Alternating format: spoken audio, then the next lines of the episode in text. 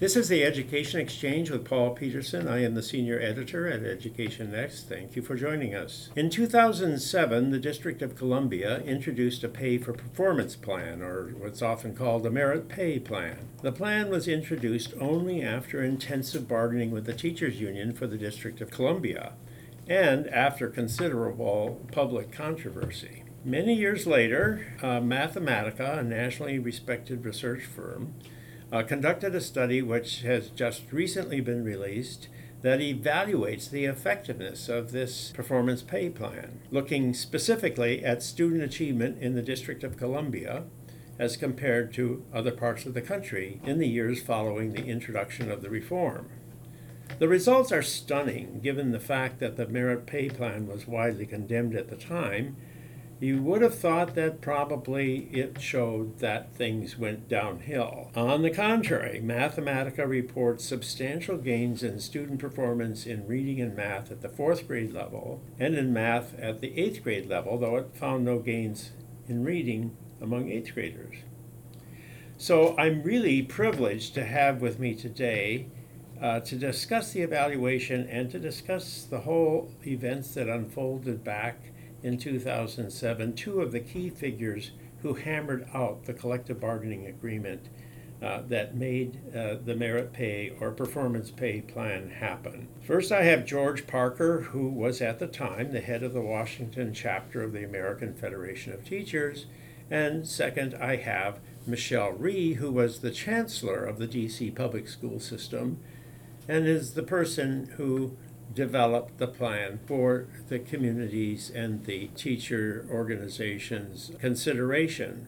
So thank you, George, and thank you, Michelle, for joining me on the Education Exchange. Thanks for Uh, having to be us. here. Well, George, let's begin with your thoughts on this evaluation. Uh, uh, how, how do you interpret these findings? What, what was the what was there about this new way of doing things that seems to have had a pretty substantially positive long-term effect? Well, I think one is that the, the reform measures that, that we agreed on were student-focused and teacher-focused, which I think is, I, I had negotiated and been engaged in contract negotiations for probably, at that time, over twenty years. This was the first time that I think we were focused more on children than ever before. There were some very difficult negotiations because it was predominantly a contract for change. I think the two centerpieces, one would be the perform- performance pay. Um, the second would be the teacher evaluation process. And if I had to say a third, I think the teacher transfer policy and the uh, reduction in seniority has been the main focus and the main criteria that we use for teacher transfers or for teacher um, riffing or reduction in force and et cetera. I think the other key pieces were a commitment and a courage uh, to do something different and to follow through with what we felt was right. I think that changing the culture, that was a tough one. But I think we changed the culture. I think we might could have done it a little differently, but uh, we did change the culture. I, and, and I think that played a key role. I could see teachers beginning to feel the accountability part of it a lot more significantly. There was some pushback because it was a big change that we had never had a system before where we had an evaluation process that took into consideration both components, teaching and learning. All prior evaluations simply focused on teaching. You'd have a principal or supervisor come in and observe you with your class for 15, 20, 25 minutes and then go. But there was no connection to the actual learning process. I think that the new evaluation process, it was the first evaluation process that actually linked student performance to some degree to teacher evaluation, which I think kind of completed the loop that education is about teaching and learning. And this finally brought in the learning component. There was controversy about the percentage of student performance uh, that was initially used, fifty percent. But the concept, I think, was very, very good. Uh, that it, for the first time, linked the learning part with the teaching part. And I think that carried out. And there was a commitment both on the financial side and on the change side. I think all of those things played a part in this becoming a success. Teachers were teaching more, uh, uh, uh, they were teaching a little differently, but accountability was a part of it. And for the first time, I think that was a major change. So, Michelle, how, how would you respond to this question? Uh, we see some years later some substantial improvement. We see a lot of controversy at the time. We see a lot of people questioning what was being done there. Uh, what was it that made it seem to work? Um, it's interesting because, you know, I think since I left DC, I've been in lots of conversations where people are saying, okay, well, you know, it, what you did worked. How can we replicate it? Like, what were the pieces that were more most important? I would 100% agree with George that I think, uh, you know, potentially the largest factor was how we changed um, the way that teachers were valued, recognized supported, compensated, uh, evaluated, um, with just a, a recognition of the fact that of all of the in school factors that exist, teacher quality is the number one factor that can have an impact on teacher performance and our, our desire to really sort of change how people perceived that um, through the contract, through the um, performance pay structures, uh, was successful. Um, but there were lots of other things that you know played into that. So you know the governance structures. We moved away from an elected school board and to mayoral control, uh, and not just you know any mayor, but we had well, I think one of the most courageous politicians of our time, Adrian Fenty, um, leading that effort. Um, I think the resources and the resource allocation, we were able to close a significant number of schools, thereby reallocating those dollars into a fewer number of schools, which just means that every everybody was better resourced. Um, we brought in external phil- philanthropic dollars uh, for the pay for performance system um, at the outset, which was you know hugely beneficial. We were a, a city state, so we weren't a district that had to you know, negotiate things and then worry about what the state policy was, right? We were one in the same. That was super unusual.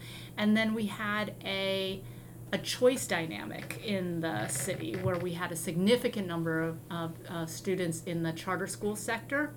Um, we also had a federally funded voucher program.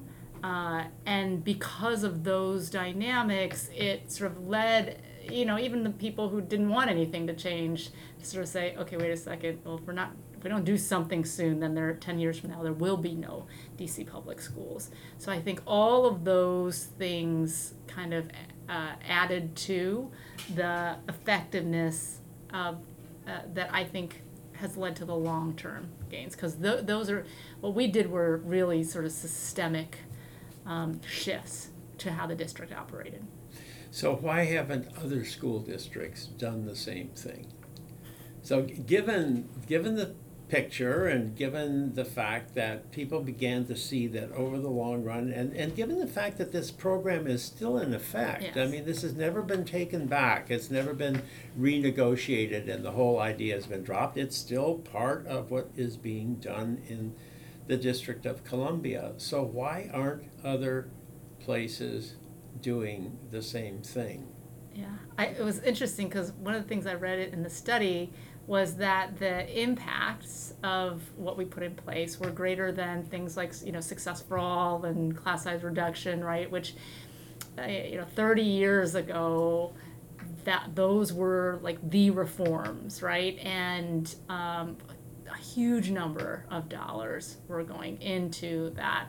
So if, if the gains were larger through what we did, why why don't we see more of a prol- proliferation? Um, I'd say uh, two, a few things. One is, like I said, all the stars were aligned. So all of those circumstances that I talked about, those are very difficult to replicate. Number one, and I'd say number two was, you know, if I were to have to identify two things that were the most important um, to the change, it was Adrian Fenty and George Parker. You don't, you rarely have a politician like Adrian Fenty who's willing to, you know, put everything online to, to fix the schools, who had such a, a laser, tunnel vision focus on the schools and was willing to back me 100%. And then you, you had George, who, you know, there were most of the union leaders in the country at the time were just, you know, they felt like their job was just to say no to everything the superintendent wanted to do. And not that I didn't get my fair share of no's from, from George, but, um, you know, to to have a union leader who was willing to step outside of the box step outside of the the norms and the expectations to take a lot of heat from his fellow union leaders um, and his members to think about a completely different paradigm was incredibly unusual So George, yes, uh, why hasn't this idea spread? Is it is it really union opposition, or is there more to it than that? I think the union opposition is one component, but I also think that it is the difficulty around change. This is tough, it's tough, this change is tough, especially when you talk about systemic change. So when you have hundred and forty schools, or hundred and twenty schools, and you are trying to come up with change that will impact all one twenty in a positive way, it's difficult. So you got the, the difficulty number one, and then let me start at the top.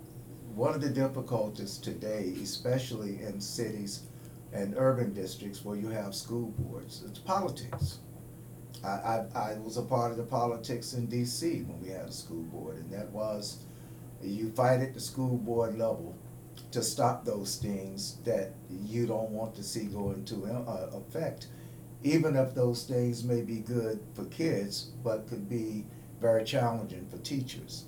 And, and that was one of the goals, is that, look, when we say this is good for kids, and we'll put kids first, but in reality, we were putting kids first as long as it was not at the expense of a teacher's job. And those things are sort of like what seniority rights. For, Well, seniority, some of the things that we addressed, as I look back, I, I, say, it, it, it was, it was, there was some difficult days. From a union, from my perspective as a union leader, seniority was the holy grail. You don't, you don't bother to touch seniority. Um, teacher evaluation, as I said, it was the first time we actually linked the learning part that goes with teaching and learning, where teachers were held accountable in uh, a way that student performance also was a part of teacher evaluation. I think the, the, the question that people had and most of the controversy that I received around it was the percentage. But still, there was an effort to link uh, teaching with actual learning. I think that was important. That's difficult to do, especially in urban districts where you have union contracts, where you have cultures of status quo. And I think that one of the key pieces here was mayoral control, is that there was one person calling shots. So all you had to do was to come to some type of agreement with that person, and you could get it done. I had been uh, working with the union for a long time, and pretty much things that we wanted to do or things that we didn't want done, we simply used politics to stop it. And that was that we had board members that we had supported.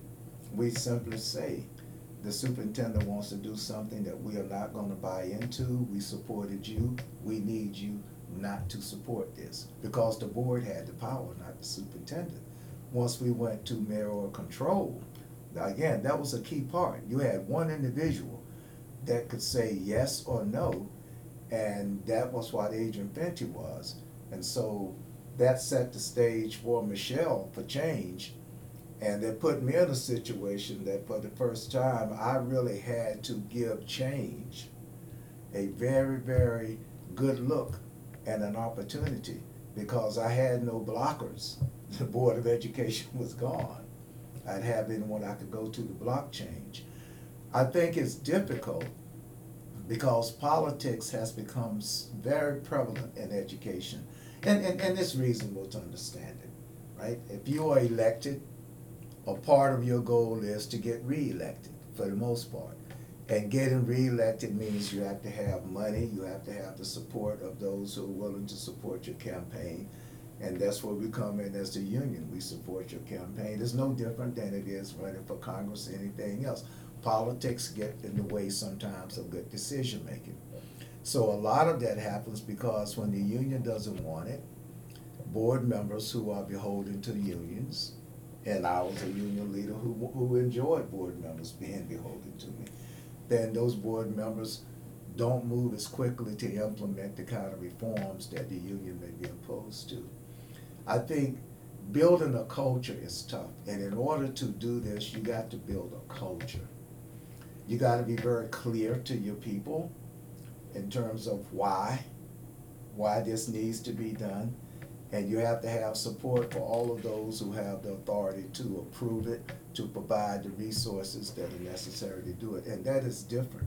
And then the- finally, I think the reason that it hasn't been done is just change is difficult. So I think one of the things that made change possible here, and I've been listening and reading about the whole undertaking, uh, one of the things that struck me is you gave teachers a choice. Teachers could say, okay, I want this new to be evaluated. I know I'm going to have a chance to make a lot more money. My salary will go up much more quickly if I do that. But then I don't have to do it. I can stick with the old system. Can you tell me how many went to the new system and how many stayed with the old system? And how important was that for getting the whole thing accomplished? Right. So, um, basically, what you're referring to is the fact that when we put the pay for performance system in place, we essentially, and this was this was uh, 100% George sort of saying, look, you have a bunch of teachers who came into this system with a certain set of expectations. You can't just, you know, do a 180 on them and send them in this different direction because that's not what they signed up for. And that logically made sense. So the compromise was to have two tracks a red track and a green track. The red track was if you wanted to continue to be paid basically on the traditional sort of step increases, right? You got to keep your protections for the most part. Or there was the green track, which was performance based. You had to basically give up your your tenure or your, your your the sort of seniority and tenure kind of constructs. And in exchange, you would be able to earn a whole lot more money. So um, if you were a high achieving teacher um, teaching in a low performing school or in a high need subject area, you could be paid almost twice as much in the new system as you were in the old system. And so having that choice was critical for, for George. The one tweak that we made was to say, but all new teachers coming into the system would automatically go on green. Uh, and so I think that was a big piece to the puzzle of kind of making people who were very uncomfortable with change like a little bit more open to it. And part of it was about just actually executing it right? So people who did not like the pay for performance system would say to their colleagues look they're just doing this to get rid of you you're a senior teacher, you're a veteran, you get paid more. They're just trying to bring in young people who are cheaper. So this is just a ploy. They're telling you you're going to make more money, but really they're just trying to fire you, right? And so we had some teachers who, effective teachers, who chose not to go onto the green system. They wanted to stay on red.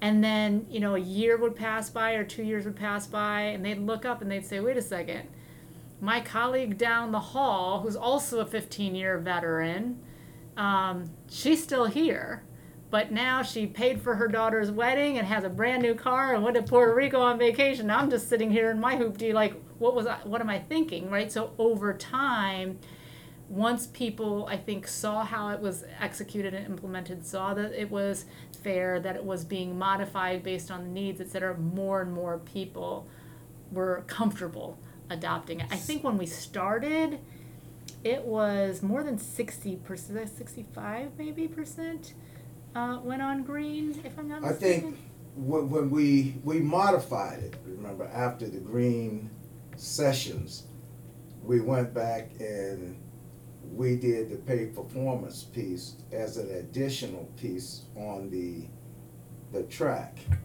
Uh, where all teachers got a, now the new teachers came in Right. on the separate track, but then all the veteran teachers, there was a good pay raise, there was a twenty-one percent pay raise, so I think. That's got to be something that was big deal Yes. for Oh. getting.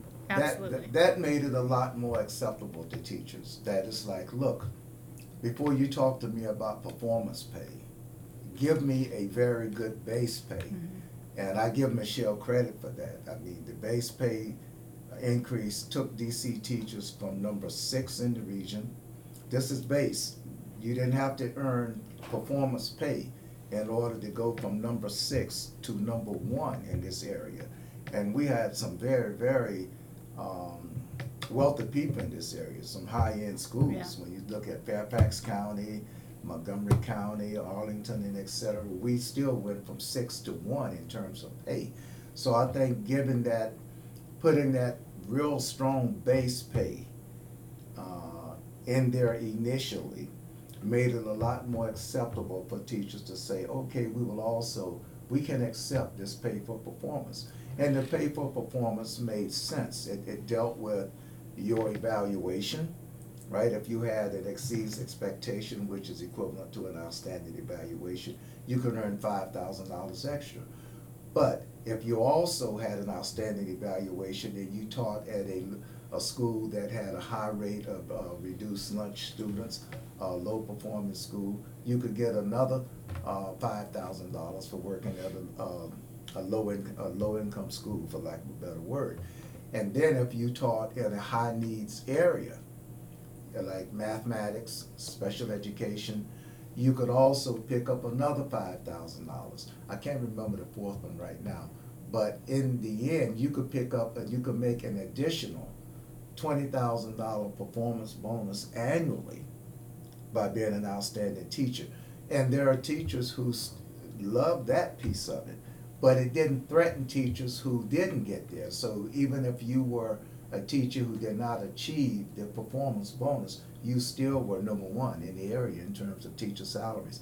I think all of those components came together to make this happen and make it a So, success. what's the lesson that we should draw from this experience for the post-COVID era? So, we're in this new era. We've gone through a period where we see student performances falling by, you know, about as much as what you saw the gains that came out of the reforms that you were introducing. So, we don't know what the results are for DC, but if they're it, like what's been happening in other places around the country, it's got to be a very big concern.